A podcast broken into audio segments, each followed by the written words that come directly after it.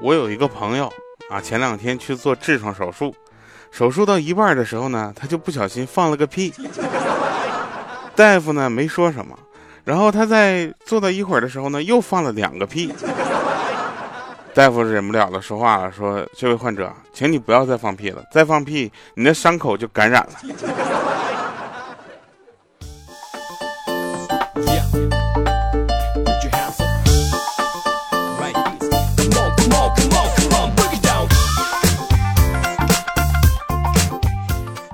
哟，Hello，各位啊，又是一个特别正直的时间啊，一个特别正直的调调为您带来今天喜马拉雅 APP 自制娱乐节目，非常不着调。我呢羞涩腼腆哈，然后这两天呢，大家的评论里面呢，就是开始给我私信啊，私信的方向就有点变了。从前两天说为什么调你不去参加脱口秀大会，到现在调为什么你不去参加一年一度喜剧大赛？我说，我就这这两个节目跟我们公司没有什么关系，你知道吗？喜马拉雅是不太善于把我们输出的朋友。我们来说一说啊，就是这个为什么我们这个圈子越玩越小啊？就有的人呢会觉得说，音频这个领域本来就是一个小众啊，本来就是一个这个陪伴型的这个东西啊，其实不是的。啊，在很多的地方，很多应用场合呢，都是这个音频是我们就是说首选。比如说你开车的时候，比如说你在路上的时候，比如说你在在就在不方便看视频的时候。好啦，其实我们要承认一个事实啊，就是呃，不是每一个人啊都听喜马拉雅会受到受到教育的啊。比如说你们听喜马拉雅，听喜马拉雅听非常不着调，一般都是留言教育我的。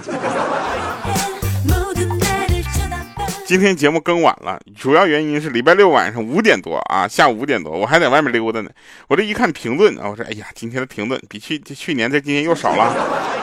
然后留言有一个说掉啊，多少天没更新了，怎么还不更新呢？我当时一下懵了，我说今天星期几？我的天，今天礼拜六，我没录节目。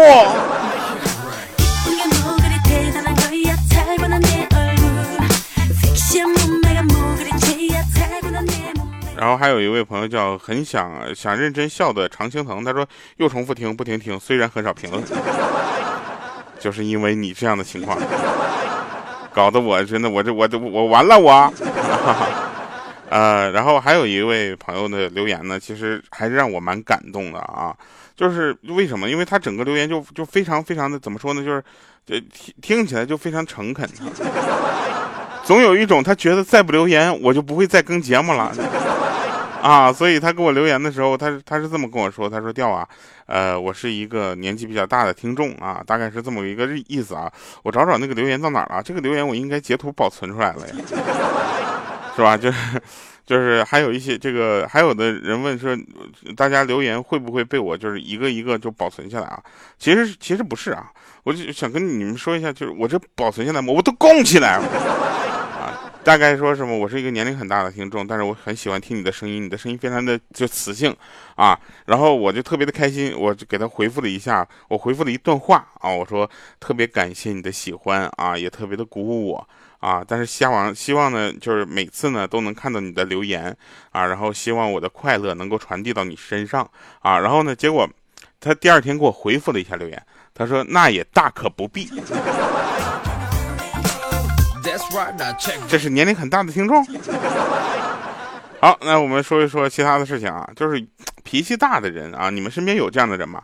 就是我身边有那种脾气大的人，然后他就跟我说他要佛系佛系，我说你别闹了，就算你佛系了，那也是个武僧。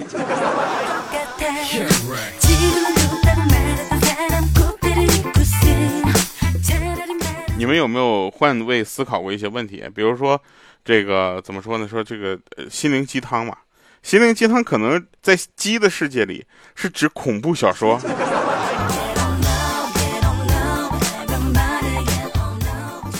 就贫穷啊，是一袭薄薄的门帘啊，我在这头啊，头等舱在前头。它是也，它也是一个可以侧滑的玻璃门啊，我在这头，商务舱在里头。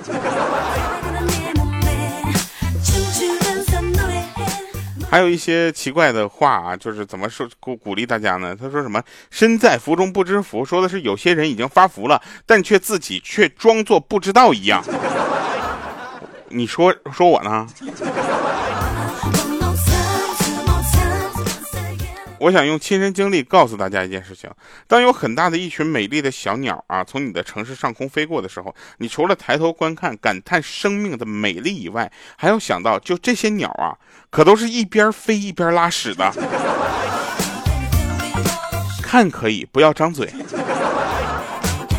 那家准的就像精确制导一样，你知道吗？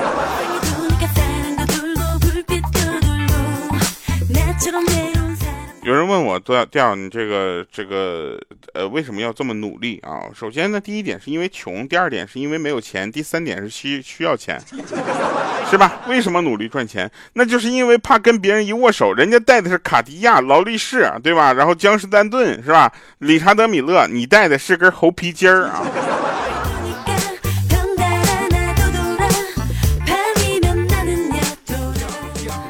嗯，前两天呢，我就给大家隆重的介绍了一下，我有一个朋友叫倔强的猴皮筋儿啊，这大概有多倔强呢？就这两天我在我就发现他有的时候有点轴啊，我就我就问他，我说第二天那个这个咱们有一会啊，你大概几点能开？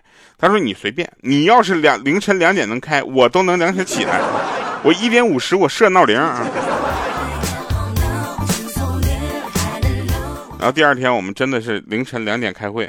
啊，然后呢，我们第二天就等他等了半天没来，后来我们打电话问他，第二就是天亮了之后，我们打电话问他，我说为什么就是开会没来呢？他说，哎呀，别提了，那个时候呢睡觉啊睡得正香，闹铃来了，我我我我我直接就把手机给碎了。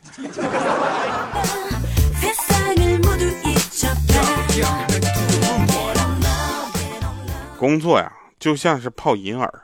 领导看似给了那么一丢丢，对吧？其实干起来你就发现越干越多，没完没了。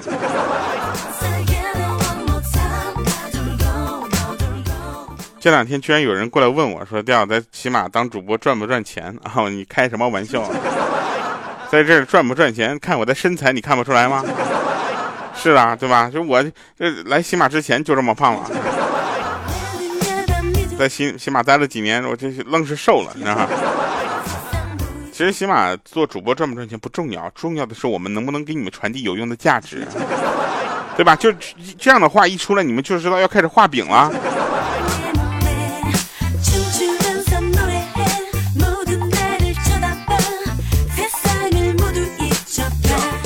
呃，当然了，我们就有的时候画饼啊，还是有一点这个技术含量的。比如说，老板给你们画饼啊，基本上呢画的都是什么战略级的，或者是这个啊，你未来要做什么什么，反正听完了之后啊，就好像他什么都说了，也好像什么都没说。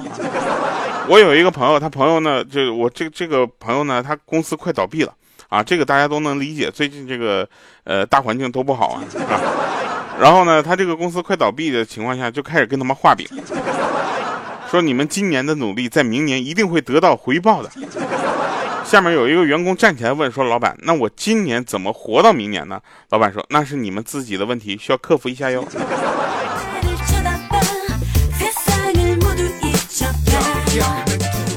说当前男友突然频繁的进入你的空间时，请你不要想太多，那可能是因为他现在有一个手欠的现女友。当男生说啊整理好自己房间的时候，那通常标准指的是从门到床之间的路已经打通了。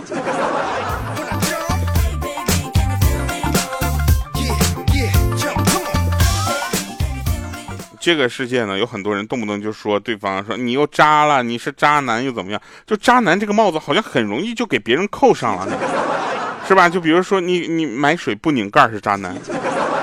是吧？你吃饭不结账是渣男，是吧？你就走走走路的时候，你没有顾及到女生走路的速度，你都是渣男。这怎么了？这帮女权就这么厉害吗？真的就我要尝尝女权的味道。这个时候，突然有一个同事跟我说：“说你别别别，你知道女权有多厉害吗？”我说：“怎么了？他往往都不是一个存在，他一般都是好几个连续出击。”我说：“我说我说我想我想加入他们。”说为什么男生啊追到手之后就会态度变一下啊，就会态度会变？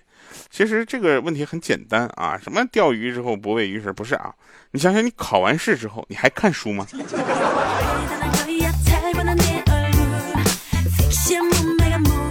说为什么很多成功男人都有情人？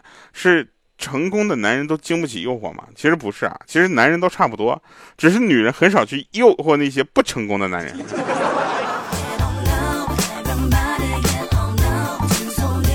那天去面试啊，有个 HR 问你说你什么学历啊？本科。啊，他那你听过九八五吗？我当时当时脑袋一抽，我先听九九八八五七八五七八八五七行，我给你跳一段我。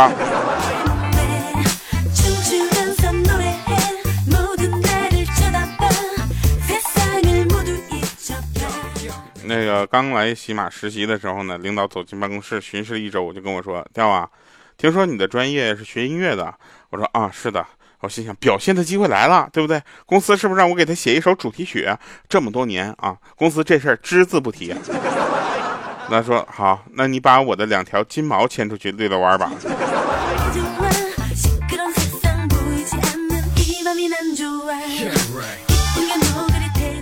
问喜马拉雅为什么这么多年没有个正式像样的主题曲啊？我这个跟你们说一下，也不是没有。你忘了前两前两年就喜马正在放的各种短片，到最后总有一个说喜马拉雅，不是我写的，我怎么会写这个东西，是吧？然后问说调你是学音乐制作的，为什么不写一首歌然后送给公司啊？我想这么说一下啊，就是这这个事儿呢，公司不提也就算了。所以十周年的时候，我写的那么一首歌送给公司，还是我自己掏钱做的。我好家伙，制作费他也没说给我报了呀，是吧？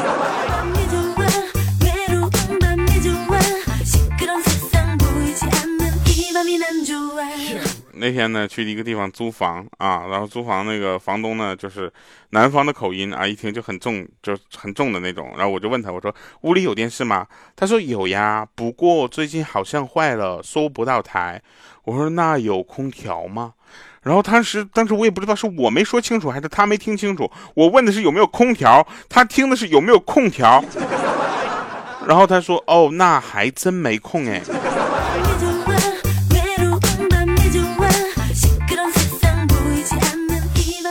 其实我们的人生啊，就人生有很多的维度啊，你要去考虑一下。人生的高度是你获得的东西，人生的宽度是你错过的东西，人生的立体呢，还有一个维度叫做厚度，对吧？厚度是你吃过的东西啊。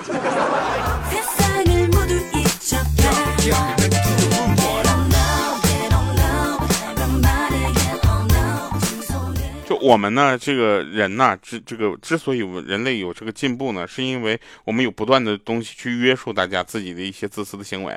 就比如说，我们发明合同这个东西，来防止对方对自己撒谎，对不对？然后我们又发明了什么呢？附属细则或者补充协议啊，叫以便自己撒谎。提到合同，我就想说了，如果是白纸黑字签的合同，那真的是违约的一方，那就像是弱了智啊，是不是？前两年呢，我们这个呃遇到了很多合同上的问题啊，然后我就呃就找了一位律师朋友啊，就跟他探讨了一下。我说合同真正保护的是哪一方呢？然后他说是从理论上来讲，他应该保护的是双方，但是不是所有的条约合同都是能够约束住双方的。我说那比如说你给我举个例子，简单的例子啊，他比如说嗯你们的劳动合同。我说劳动合同怎么了？他说劳动合同基本上反正他能保护你，但是拖的时间比较长。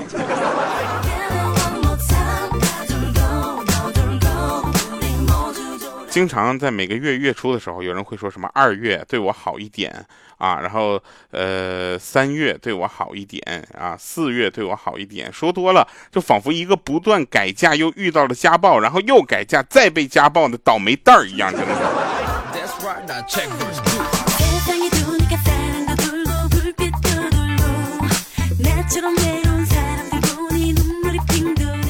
就是男人大部分呃大部分男人吧，这辈子主要是被这四个东西折磨，一个是钱啊，然后女，然后有，对吧？然后他说这不三个吗？我说还有啊，前女友。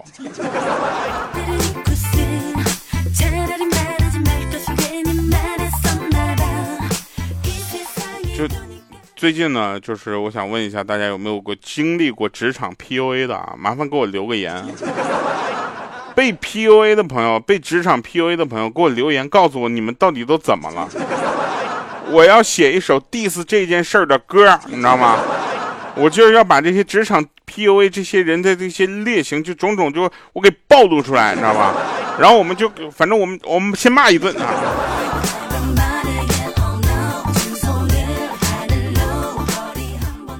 说到 PUA 啊，就不得不联想到这个，呃，你你们要要知道啊，就是比如说认错这件事情，当一个人他错了就认错，那他是个聪明的啊勇敢的聪明人，对不对？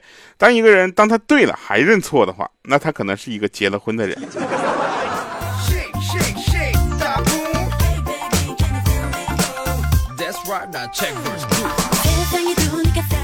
想想啊，你说你想提升灵魂，就去买书；想强壮肉体，就去买健身课，对吧？想跟人结婚，就去买钻戒。这三者都有共同的一个点，就是误以为花了钱就会有效果，对吧？前两天呢，我那个猴皮筋那个朋友，他不是开健身房的嘛？然后这两天他要把这个健身房关了。我说为什么？他说想少赔点我说我的天，你有多少会员在这个你的健身房里面，就是呃做就做这样的运动呢？他说我大概有一千多个。我说一千多个都能还？后来他跟我说一千多个啊，每个人也就是一千多块钱的年卡啊，我是需要承担房租、水电啊，然后以及这个基本的开销，我觉得还是有点赔的太多了。我说那如果是这样的话，一年大概赔多少呢？他说一年怎么也得赔个百十来万吧。我说我没想到啊，你这是慈善家呀？那开这些年你都干啥呢？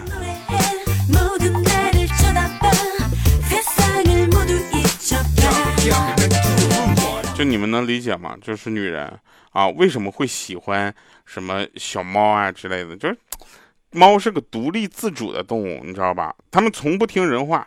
去叫也不会过来，喜欢整晚在外面游荡啊！一回家就只想着吃饭和睡觉。女人恨男人的每一个点，在猫的身上居然都成了比较可爱的地方。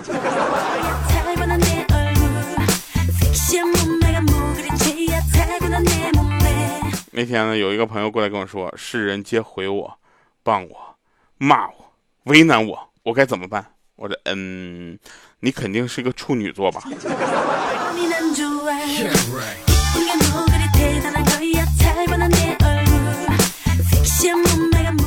有人问我说：“怎么给女孩子送东西啊？”说想送女生礼物就大胆送，对不对？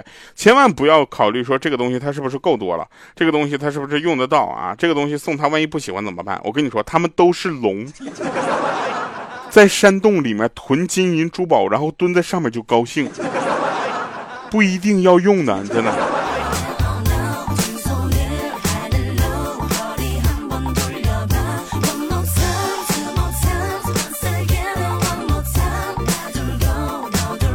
我哥和我嫂子呢都是暴脾气啊，两个人动不动就打架。于是呢，我就劝我哥，我说下次你发脾气之前，你就试探性的先深呼吸，你知道吧？然后默念十遍，不要发脾气，不要发脾气，让火消下去，你知道吗？昨天晚上啊，嫂子又因为一点小事情啊，一直在那巴拉巴拉念叨。然后当时我哥就想起了我的话嘛，深呼吸一口气，然后嘴里开始默念。这个时候，我嫂子见状，啪一个大嘴巴子呼过去了，说：“你居然敢念咒咒啊！”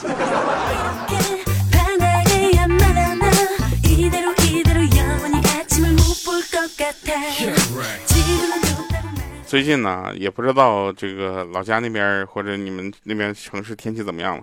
反正广东真的是好热呀。这还有那种，就就是这个地方，这不是我能待下去的，这也太热了。后来想一想，哎，想了想之后，天气突然变凉快了。我感觉哇，这才是人间应该有的温度。然后我就出去遛弯，然后当时我就给我朋友说：“我说我以后每天要下来跑一圈。”第二天天气那个气温又反上去了。这几天天气气温就没下过三十度。朋友们，一个胖子怕最怕的是什么？热吗？不是，是热完出汗。我们洗澡都更费水啊，朋友。天气热，我翻箱倒柜，我找的短袖找了半天呢，结果找出来一看，都是一些名牌的短袖。我觉得我穿出去遛弯实在是太高调了，比如说什么中国电信呐，什么中国联通五 G 啊，太太乐鸡精啊，莲花味精啊，海天酱油啊。最珍贵的一件就要数那个史丹利复合肥了啊，跟刘能还同款呢。哎呀，你说我穿这样出去会不会被说是炫富啊？我说了。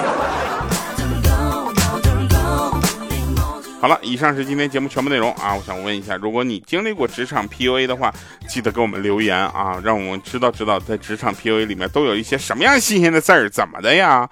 职场什么 PUA 在职场里面显得多么普遍？更有甚者，为这阴招正在这苦苦苦苦练。好了，希望大家能够摆脱啊这些不公的待遇吧。以上是今天节目全部内容，我是调调，我们下期见，拜拜，各位。